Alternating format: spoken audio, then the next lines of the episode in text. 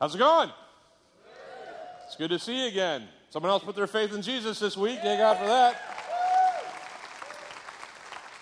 If you're visiting, uh, I haven't been here. My name is Mark. They let me pastor here, which is very nice of everyone to do. But uh, been gone for the last eight weeks. It's been eight weeks, and uh, it's great to be back, and it's great to see you all. I missed you.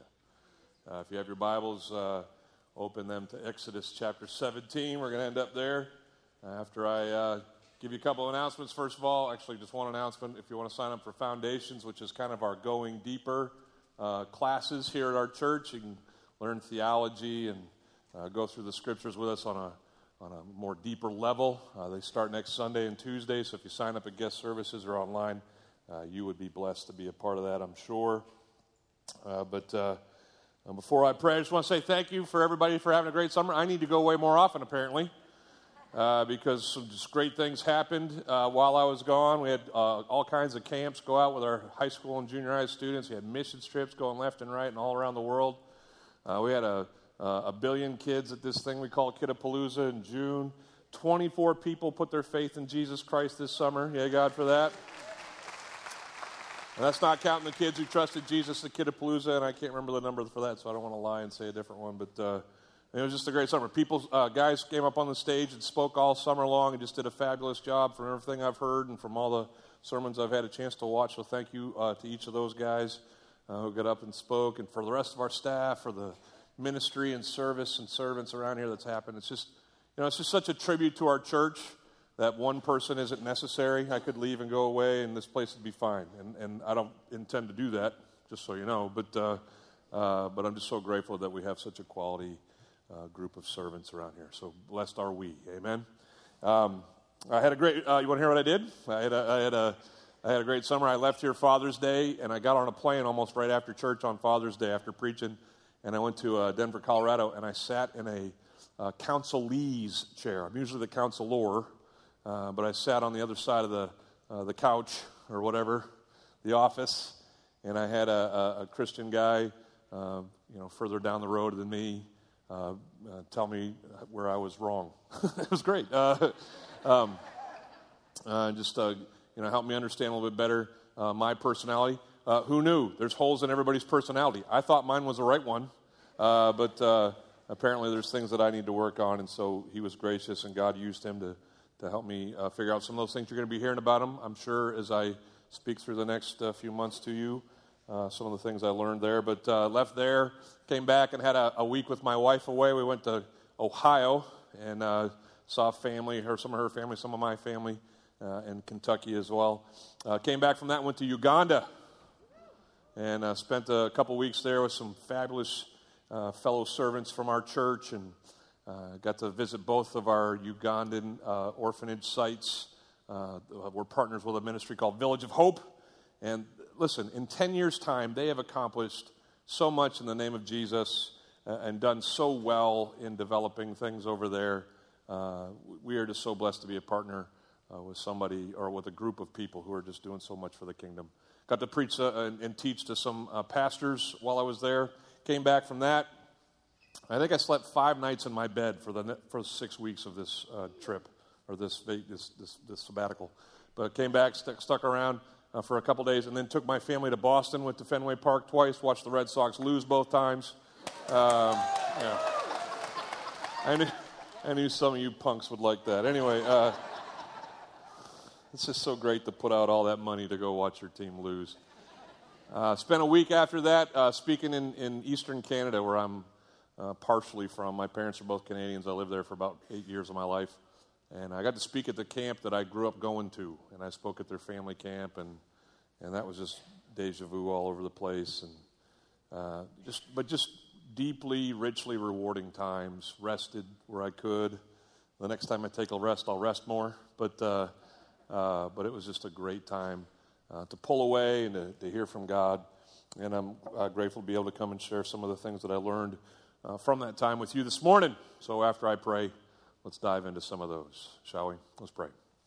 Hey, God, thanks so much for a chance to uh, celebrate what you've accomplished around here the last couple months. Thanks for the souls that uh, have uh, chosen you in this, uh, this season.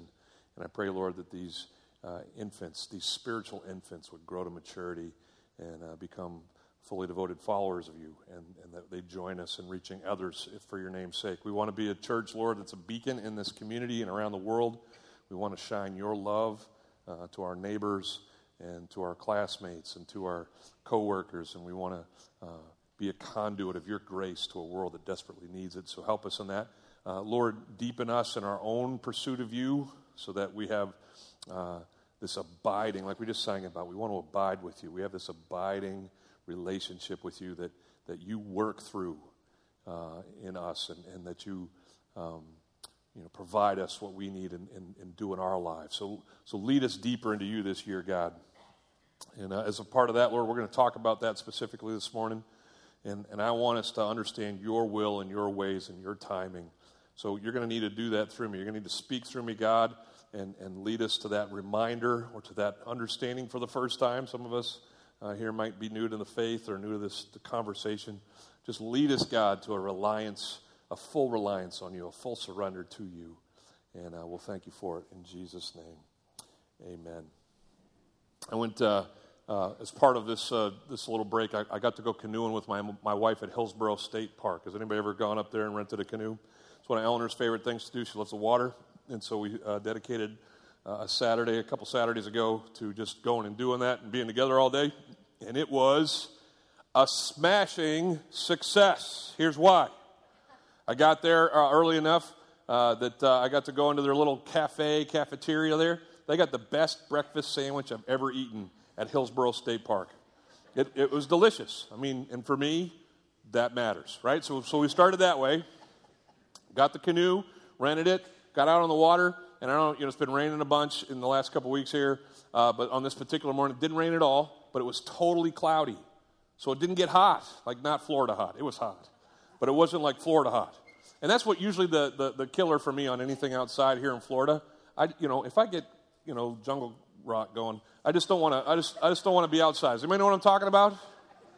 You guys know what I'm talking about, right? I mean, it doesn't matter how much fun you're having out there.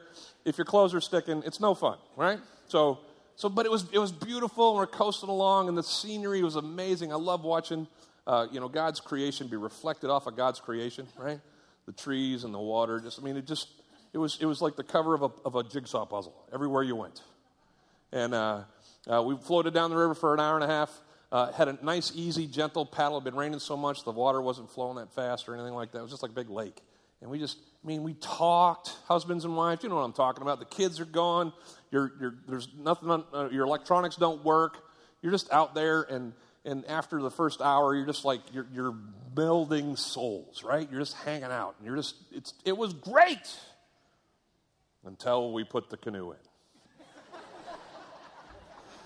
There's that little landing right there where you got to, you know, put the canoe in. You slide it up on the rack with the rest of the rental canoes and so, you know, every time we've gone canoeing, I say as a joke, ramming speed. That's that you got to get going really fast so you can get up on the shore, you know, far enough so that the person in the front doesn't have to get their feet wet and all that stuff. So, Ellen and I are, Ellen and I are just digging, right?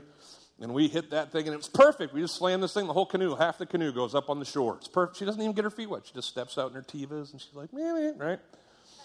and in the joy of our successful ramming speed, she forgets to hold on to the front of the canoe.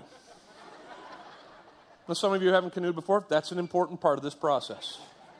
Because the dude in the back of the canoe is depending on you to hold that canoe so that he can walk out of the canoe onto dry land as well. She'll let go of the canoe, and a guy like this in the back of the canoe immediately overcomes the buoyancy of that half of the canoe. And the canoe, have you ever seen a canoe? The tip of that canoe is it's kind of like this little fulcrum and it went down to the bottom of the water, 45 degree angle with the rest of the canoe. Are you picturing me? And I'm in the back of this canoe with my paddle kind of as like, you know, a tightrope walker. I'm trying to make sure the. It's not going to happen. So I gently say my wife's name. No, it wasn't gentle at all. Eleanor! Eleanor! Eleanor! And on the third Eleanor, over I went. Canoe totally tipped on its side, me and my phone. It's okay. I have a lifetime phone case, waterproof, up to three meters. Thank you very much. But anyway, I went into the water. Uh, and I'm up to my neck, laying on my side in the Hillsborough River, the amoeba filled Hillsborough River. This was not a part of the plan. Eleanor had a choice at that point laugh, which she wanted to do, or graciously try to help me out of the water, which she did. She laughed later. She, she timed it. I got up, I grabbed the paddle I was holding, and I would have won the javelin in the Olympics. I just want you to know, because I hurled that paddle past the rental canoes on a line. That's how I got my anger out. And then I had that kind of sick smile you have when you're really mad, but you don't want to, you know, give in to your anger. And I just carried that smile the whole time we were trying to get this canoe that's now full of water back on the rack. We started walking, and finally, I was like, okay, you can laugh now. And she did. that was my canoe trip. I tell that story because I think that's a great uh, sample of life. Because here's, here's what's happened in my life. I don't know about you, but things can be going great. Everything's perfect. It's the cover of a jigsaw puzzle. Everything is exactly as you would have it be until it's not. And a lot of times it has nothing to do with you or even the intentions of other people. It's just life goes crazy. You tip your boat, the boat goes over. Now you got this whole other series of things to deal with. And as followers of Jesus Christ, we're called to deal with those things in a certain way. As followers of Jesus Christ, we have to get used to the fact, we're going to see that today, we have to get used to the fact that sometimes God is the boat tipper. How about that? Sometimes God puts us in situations where we can be tested, where He can find out our mettle and He can see what's really going on with us and our faith in Him. He'll put us in situations where the boat tips, just so that we can know where we stand with Him. In those situations, uh, a phrase that I read in one of the books that I've been reading this summer uh, has come to mind, and it's what God kept saying to me. I kept praying to Him and asking Him, What do you want me to say the first time I'm back? And this is, this is the one sentence, the one phrase that I took from a book uh, that my counselor gave me called The Emotionally Healthy Leader. Great book if you're in leadership. But it's this phrase When life happens, choose God's will, God's way, in God's time. Everybody say that with me. Ready? God's will, God's way, in God's time. Around here, we talk about being a surrender to God. We exist to surrender to God as He makes disciples through us here and around the world. Have you heard me say that before? Have you read that on any of our website or material? Yeah, that's, that's a big deal. That, that, that's our summation of the, of, the, of the mission of Scripture. It's for people to know God and to surrender to Him, to, for people to be used of God to make others disciples of Him. That, that's, that's us. But I've always struggled. How do I define surrender better for us as a church? Well, here it is. Surrender is choosing God's will and doing God's will in God's way and doing God's will in God's ways in God's time. That's surrender. It's just utterly and fully saying, uh, Have your way in me, Lord. Have your way in me.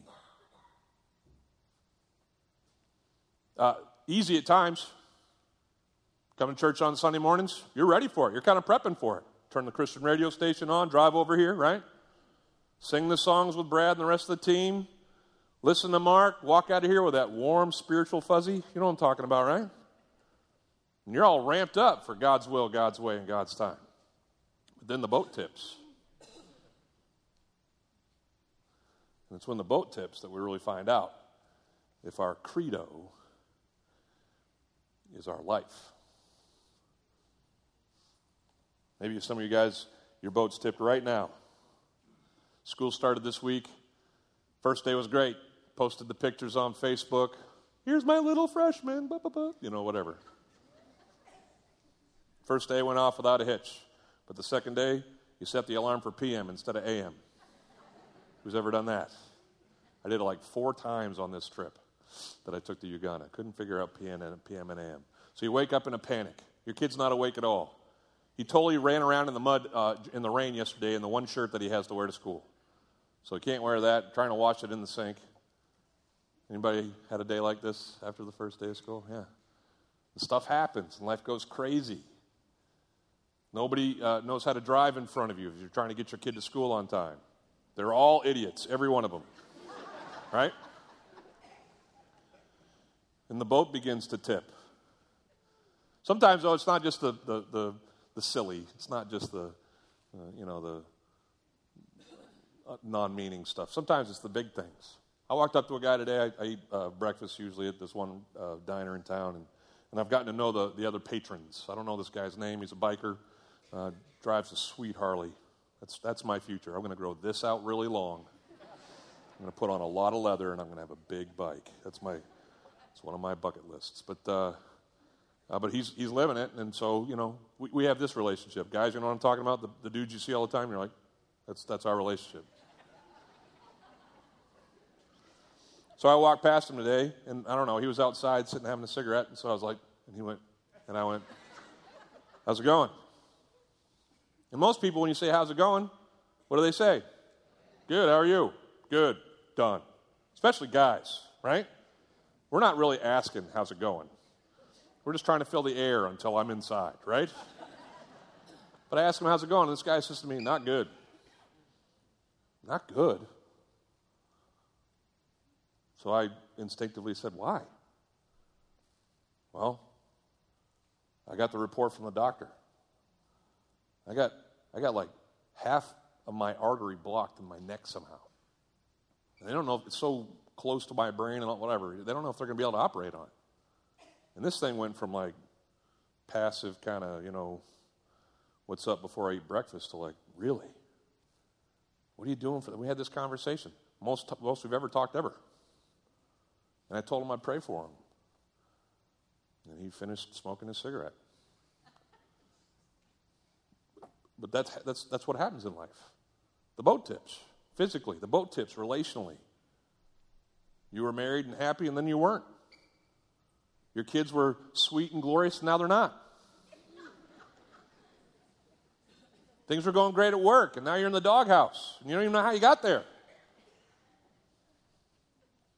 The boat tips. It's how we act when the boat tips. It gives us a good sign of where we are in our relationship with Jesus Christ. So I want to just go to the story of Moses and talk about how Moses uh, chose God's will and God's way and God's time. And I hope this sermon kind of acts as a, as a buzzer. Some of you are like, oh, what? I, we got a new fridge this week. Eleanor uh, purchased this older fridge when we first moved into our house, and it was built in 1958, so it was delicate and we broke it. How's it going? That's what Saunders do. We break things. Uh, so we got another fridge to replace it. And these new fridges now, if you leave the door open too long, a buzzer goes off. Beep, beep, beep. I think it'd be funny if they had like a Siri voice come on and say, Shut your door, dummy. Anyway. Um, but it's kind of like the, the buzzer that goes off in your car, you know, when you don't do your seatbelt, right? And I love watching the husbands and wives be like, It's you. Yeah. buckle your seatbelt. And, and in most cars these days, it won't stop until you do. Have you noticed that? I mean, that's the one thing to make that thing shut up is to put your, you know. So uh, this is what I hope this sermon is. I hope that God plants His buzzer deep inside our spirits and our souls, so that when the boat tips, the buzzer goes off and says, "Hey, buckle up. God's will, God's way, God's time." In all things, especially this. Stand for the reading of God's Word. I saw that uh, Travis did that. I kind of like it. We're going to be standing more when we read God's Word. Everybody, please stand with me. We're going to read in Exodus chapter 17 out of respect for God and His Word. Uh, you can read along in your Bibles. I'd appreciate you doing that. If you don't have a Bible, uh, we could get you one. Uh, you could download one on your phone or you can read off this screen, but everybody should have a Bible. Uh, thus saith Mark. All right, here we go. All the congregation of the people of Israel moved on from the wilderness of sin. That's not the English word sin, it's a Hebrew word sin. Doesn't mean like what we mean, so don't read that into the Bible. Uh, but by, they moved by stages according to the commandment of the Lord, and they camped at Rephidim. Uh, but there was no water for the people to drink. Verse 2. Therefore, the people quarreled with Moses, and they said, Give us water to drink. And Moses said to them, Why do you quarrel with me? Why do you test the Lord? But the people thirsted there for water, and the people grumbled against Moses, and they said, why did you bring us up out of Egypt? To kill us and our children and our livestock with thirst? So Moses cried to the Lord, What shall I do with this people? They're almost ready to, to stone me. That means kill me. They're going to throw rocks at me until I'm dead. The Lord said to Moses, Pass on before the people, taking with you some of the elders of Israel, uh, maybe for backup, and taking your hand the staff with which you uh, struck the Nile, and go. And behold, I'll stand before you there on the rock at Horeb, and you shall strike the rock, and the water shall come out of it, and the people will drink. And Moses did so in the sight of the elders of Israel. Verse 7 says, And he called the name of the place Massah and Meribah because of the quarreling of the people of Israel, and because they tested the Lord by saying, Is the Lord among us or not? May God bless the reading of his word. Have a seat. Moses uh, was this guy, if you don't know about him, uh, he was chosen by God to lead the children of Israel out of Egypt. That's chapter 3 of Exodus. Uh, he, he, he, argues with God, not me. You got the wrong guy. But God says, No, you're perfect. They're going to know that I'm behind you uh, if you're able to be successful because you and of yourself uh, would never be successful without me. So he goes in, he talks to Pharaoh. And if you know the story, you know the story. Pharaoh lets the Israelites go. There's miracle after miracle. They cross the Red Sea. God parts the waters. They, uh, they uh, just a couple chapters before this, they, they come to a place called Marah, and it's where the water is unfit to drink. And God, through Moses, uh, cleanses the water and makes it fit for the Israelites to drink. And they celebrate the fact that they're able to survive uh, at Marah. They go even further in chapter 15, and they don't have any food anymore. And so God sends this bread from heaven. What's it called? manna. And the manna comes down from heaven, and the children of Israel have uh, all that they need uh, to survive there in the wilderness. Well, here we are. Now we're in chapter 16. And uh, the Israelites are kind of slow on the uptake. Has anybody picked that up on the stories that you hear about the Exodus? Uh, God over and over again provides their needs, but every time they come to their next need, they're like, chicken little, and the sky's falling, and they go crazy. Well, they're doing it here again. We're going to see their reaction as something we don't aspire to, and we're going to see Moses' reaction as something that we do aspire to. And we're going to learn, learn, first of all, from these verses that sometimes God leads us into thirsty situations. God leads us into thirsty situations. Look what it says. It says, All the congregation of the people of Israel moved on from the wilderness of sin by stages. They left in, in groups. There's probably a, a couple million of them uh, uh, that have left Egypt at this time or at least a million uh, scholars believe. Uh, and so they have to, they can't all leave at once. It'd be like, you know, everybody trying to uh, leave the Super Bowl at the same time through one door. Not, not a good scene, right? So they leave in stages. And this, this is the next phrase that we got to kind of put our heads around. According to the commandment of who? Moses. Moses says, We're going over here. Is that what it says? According to the commandment of that person who goes on every vacation, who has the planner and knows where we're going to go next. We've got to get to the Rock and Roll Hall of Fame so that we can be at the uh, farmer's market. By, no, there was no one like that in the nation of Israel.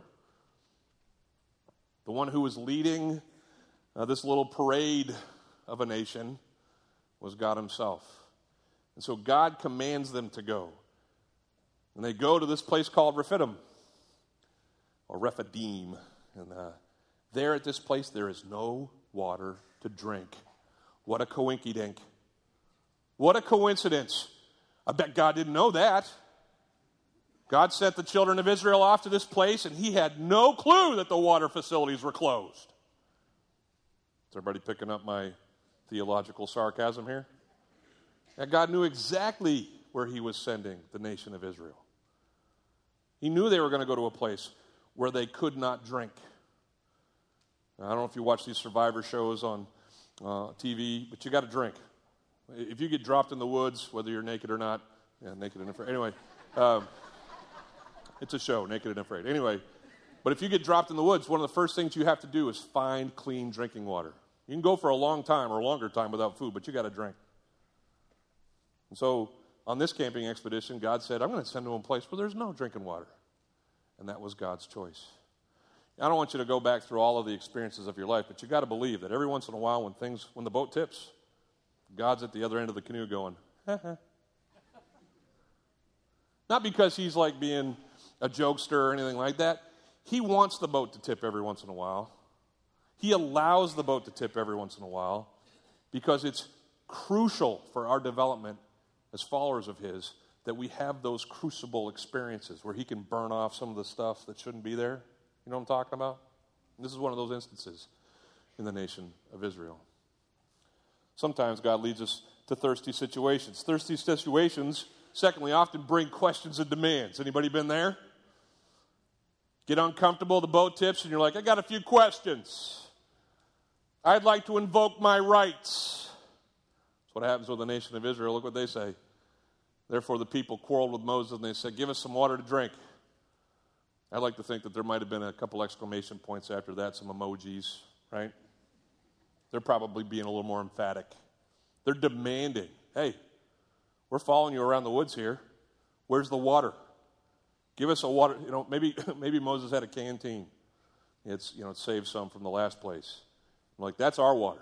Give us your water. They wanted water to drink. Like, keep in mind here, are they demanding these things of Moses? No, they're demanding these things really of the God of Moses. Because look what Moses says. Moses says to them, Why do you quarrel with me? Don't look at me. I didn't lead us out here. He says, Furthermore, why do you test the Lord? I'm picturing Moses thinking, like, were you guys not there when bread fell out of heaven? Were you not there when there was, you know, uh, unclean water to drink at Marah and, and, and he took care of that? Why are, you, why are you messing with me? We've done this before. We know the drill. Let's trust God. But they go on, they say this that they thirsted for water, and the people grumbled against Moses, and they said, this, this, is so great. Why did you bring us up out of Egypt to kill us and our children and our livestock with thirst? This is what they're doing. They're saying, I get it. This is God's grand plan, isn't it? He pulled us out of slavery in Egypt so that he could just get us to this place where there's no water so he could kill all of us. That was his grand. He's a murderer. God is a murderer. His grand scheme over this past year with all of the plagues and the crossing of the Red Sea and the provision of manna and everything else that we've had. It's all, this is his end game. He wants us to come to this place so that we can die of thirst. Oh, yeah, obviously. That's what God was doing.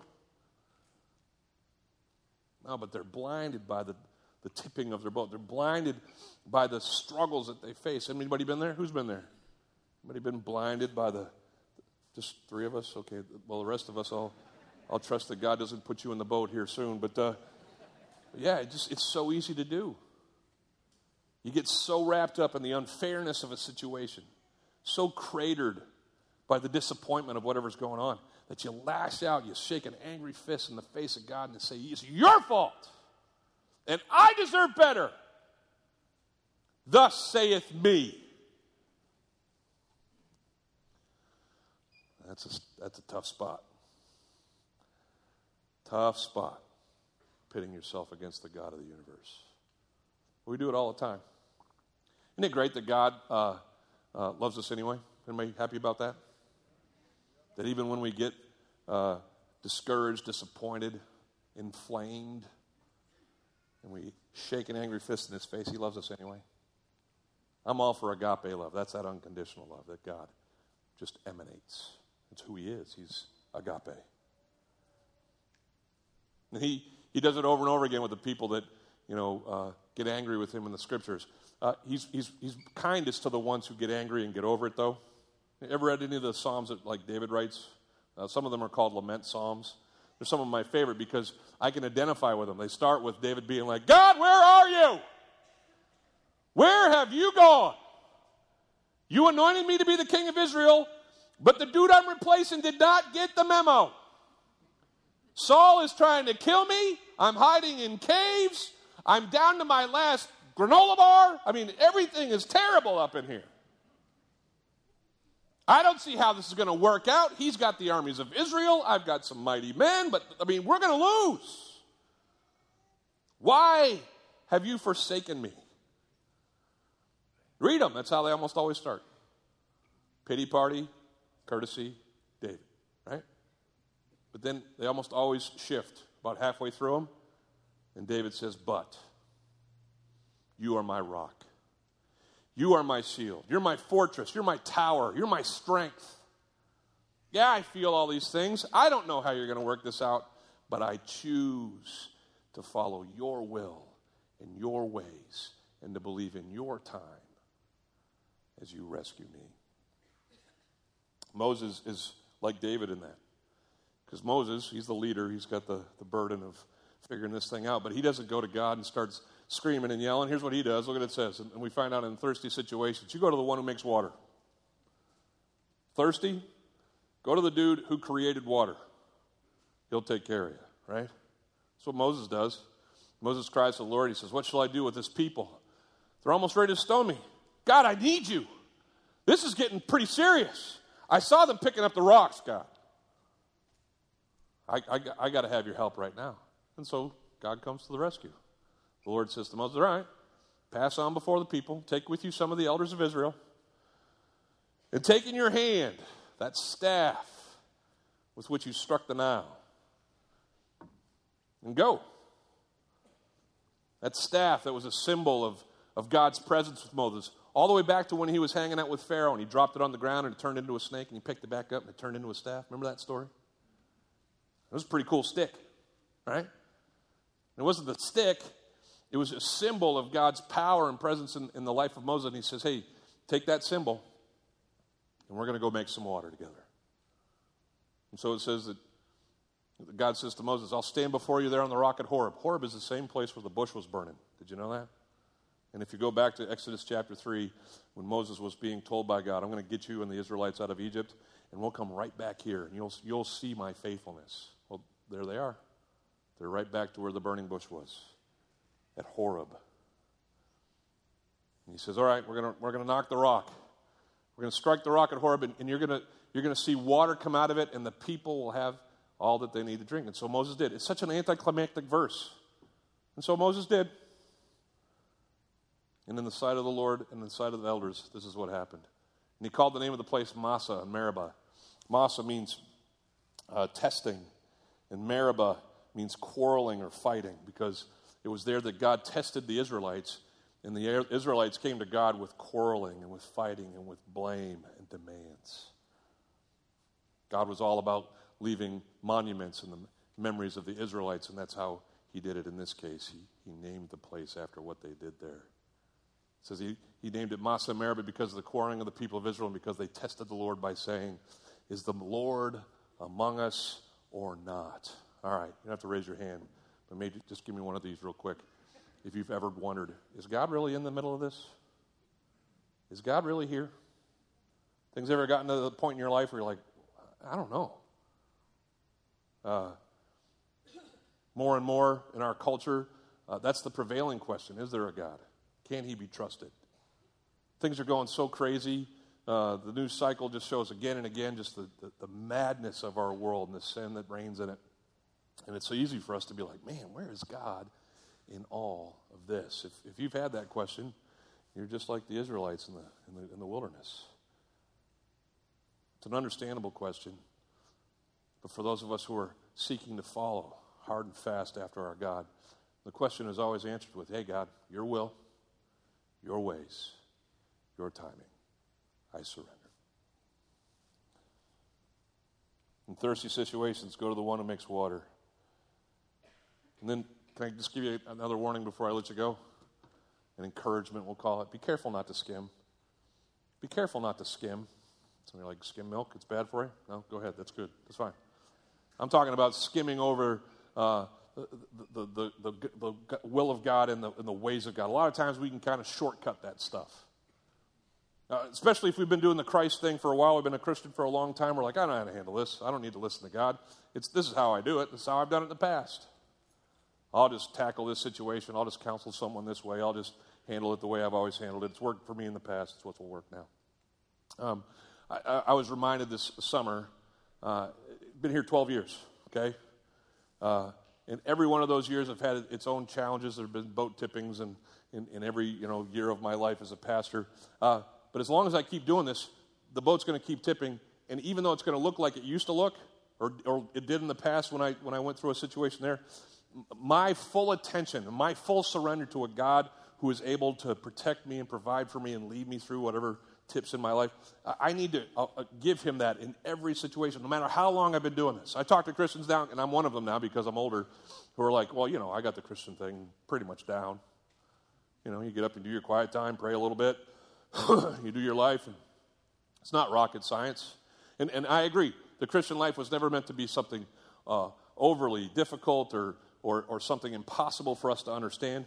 Uh, I'm glad that we get better in our and deeper in our understandings of how it is to follow Christ. But it should never dull us to our constant need and ever present um, uh, uh, just requirement of His speaking into our lives in every situation. I was out counseling with a guy uh, just recently, and uh, he's talking to me about what's going on in his life.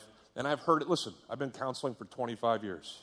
I've, I've, worked with people in their marriages or with their kids. I've, I've, I've heard these things before. And it's so easy for me in those situations just be like, all right, take two of these, call me in the morning. Because, you know, wisdom is wisdom. And, and you say what you say in those kinds of situations.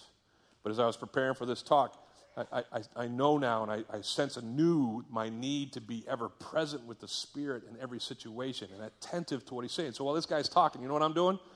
Lord, give me your answer. And help me not to just be satisfied with my professional opinion. Give me what you want me to say. What do I say when I get here to preach? Hopefully, it's not just, you know, some superlatives and it's just, you know, some rote prayer that I give. But I want, when I get up and preach, for God to speak through me and for Him to say to you what you need to hear. Because I want to abide in Him. I don't want to skim. I want to be ever present with Him. I want you to be ever present with Him. I want us to live this life in His will, doing His ways, in His time, 100%, boat tipped or not. Would it surprise you to know that this same exact scenario came up about 39 years after Moses goes through it the first time? He's here almost at the end of, uh, of, of, the Exodus journey in, in, Numbers chapter 20. It says, The people of Israel, the whole congregation, uh, they came to the wilderness of Zin, different from Sin, uh, different region, in the first month, and the people stayed in Kadesh. And Miriam, the, the, the sister of Moses, dies, and she's buried there. and then it goes on, and it relates the same scenario that happened some 39 years before. There was no water for the congregation there. They assembled themselves together against Moses and against Aaron, just like they did before. We got to blame somebody. And the people quarreled with Moses and they said, Would that we had perished when our brothers perished before the Lord. He's, uh, the people are alluding to another story in the, in the, in the Exodus uh, account where uh, some actual rebels in the camp came against Moses and God struck those rebels down. And uh, they're saying, I wish we'd been struck down with those others because we would have never had to see what's happening right now. It says, uh, uh, why have you brought the assembly of the Lord into the wilderness that we should die here, both we and our cattle? Same gripe. They're not even trying. And why have you made us come up out of Egypt to bring us to this evil place? It is no place for grain or figs or vines or pomegranates, and there is, bottom line, no water to drink. So Moses and Aaron, they know what to do in this situation. Go to the guy who makes water. And so they go to him. They go to the presence of the, they leave the presence of the assembly and the, they go to the entrance of the tent of meeting. That was the tabernacle. The presence of God resided there. And they fell on their faces, and the glory of the Lord appeared to them. God's going to speak to them. This is what he says. He says this. Keep going. Take the staff. Moses is like, oh, we're going to do it again. I remember. I got the stick. Let's do this. He says, take the staff and assemble the congregation. Yep, check, check. And you and Aaron, your brother, uh, you go out there and you tell the rock before their eyes to yield its water. And this is where Moses kind of went, Boop. Why? Because he thought, well, I've done this, been there, done that. We're taking the stick. I just go tap the rock, and off we go. But what does he do? He gets ahead of God. He gets outside of God's ways. He gets onto his own strength. And he never hears God say, Tell the rock before their eyes to yield its water. So you shall bring water out of the rock if you do this for them, and give drink to the congregation and to their cattle. It says that Moses took the staff from the Lord as he commanded, or from before the Lord, just as God had commanded. And then he went and skimmed. And here's what happens when we skim. We, fall, we fail to hear the voice of God. This is what happened. Look at, look at verse 10. Then Moses and Aaron gathered the assembly together before the rock, and he said to them, Hear now, you rebels. It's like Moses comes out there and he's like, All right, you bunch of rebels. Here's how this is going to go down. I got a little experience with this rock tapping business. I'm going to show you what what. Some of you weren't born when this happened before. You just watch how Moses do. Here now, you rebels, shall we bring water from you out of this rock? He says, shall we? I think uh, some people might say, well, shall we is he's including God. I don't think he's talking about God here at all. It's him and Aaron. Watch me and Aaron. We got a cool trick. Check this stick out. Check this rock out. And that's what he does. And here's what this is so this is one of the more confounding verses in scripture for me. Ready? And Moses lifted up his hand and he struck the rock with his staff. How many times? How many times did you do it the first time? Once. Water. Here in this story, twice. Why? I think God was giving him a chance to be like, dummy, I told you to talk to the rock, not tap the rock. I think Moses taps the rock and then he's like, I tapped the rock. And he doesn't hear God saying, I didn't tell you to tap it, I told you to talk to it. So what's he do? Well, this thing must be busted. Got to change the batteries on this thing, right? And so he hits it again. And then this is the most confounding thing to me. What does it say? That the water came out what? Abundantly. Just gushed out of there. And the whole congregation drank. We're probably up to those two million uh, Israelites now. Two million people drank from whatever came out of this rock. And all their cattle. You might have cow, you how much, how, much cows drink? A lot. They got like 28 stomachs in there or something. And so everybody's drinking, and Moses has got to be walking away. Everybody's saying, you know, oh, Hail Moses, hail here. And he's holding the stick over his head. And he's like, Yeah, we bad, we bad, right? And he's walking out of there, and he's feeling great. But what has he done? He's done what you and I do all the time. We do what we think instead of what we've been told. I don't know how many times I could have avoided major pain in my life if I'd just done as I'd been told. If I'd just been open to God's leading instead of just going off on my own. But that's what happens when we skim. We just kind of listen to God enough, we get the gist, and we're like, okay, thank you, I'll steer. I got this from now. That's what Moses did. When we, uh, when we skim, we miss out finally on the blessing of God. So Moses is walking off from his great victory. And by the way, is anybody glad that even when we do mess up like that, God still blesses despite us? Is anybody grateful that in the times that you've been just either careless or just utterly rebellious against God and what He says to do, that He still chooses to bless us over and over again despite our, our wickedness and our unwillingness to follow Him? Is anybody grateful for the grace of God in the house today? Yeah. We are all recipients of it. He chooses to do it. That's why the water gushed. The people needed to drink. Even though Moses was a dummy, the people needed to drink. And so God provided despite Moses.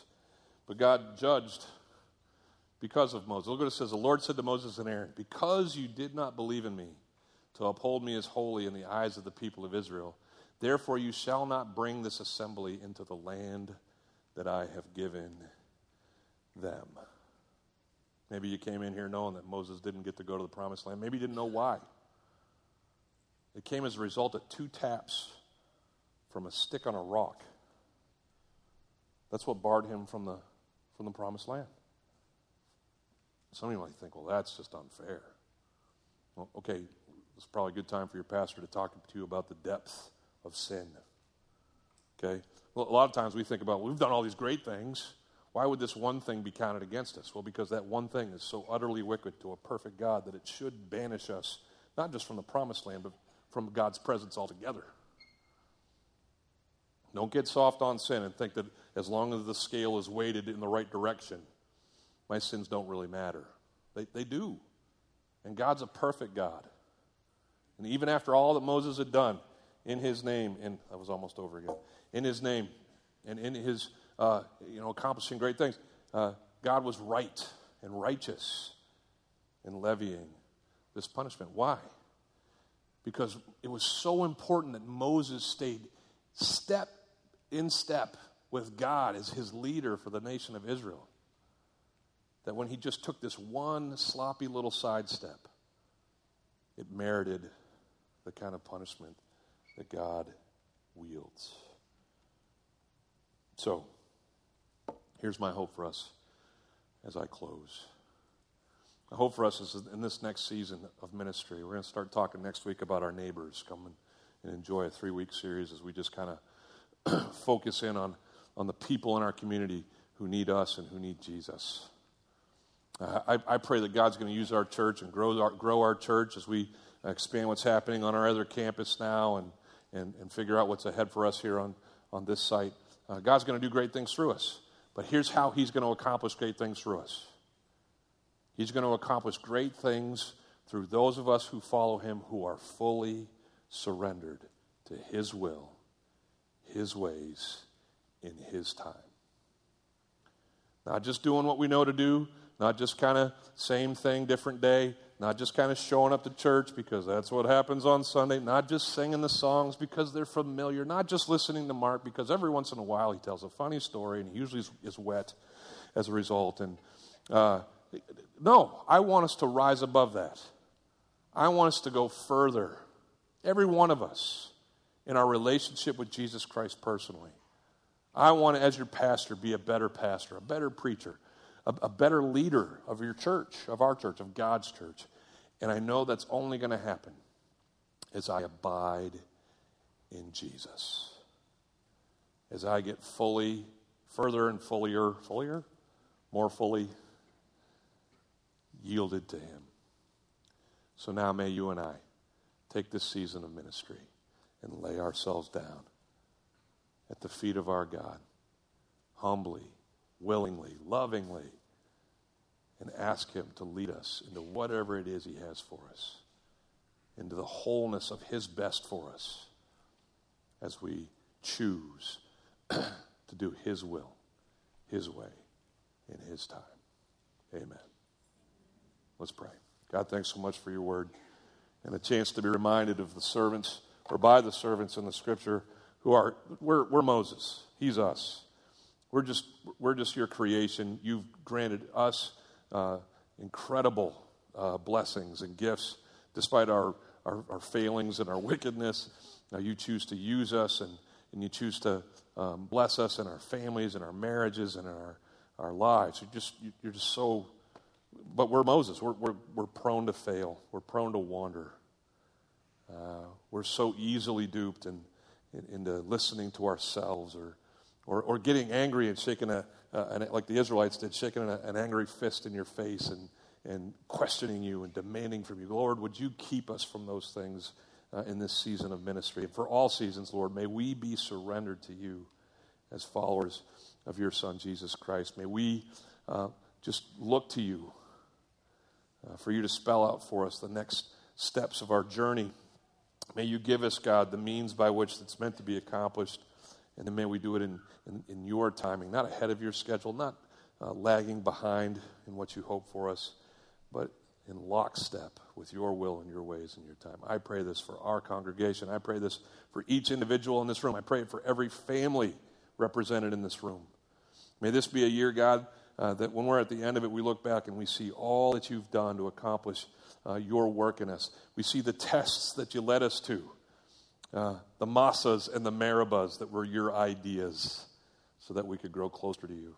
And may we at the end of this be closer to you, God, because you've led us there. And in, in, surrender, we've yielded to you in it. Uh, that's my prayer for us as a church, and I pray it in Jesus' name. Everybody said, Amen. It's great to see you guys. We'll talk more next week. God bless you as you go. I'll be over here in the corner.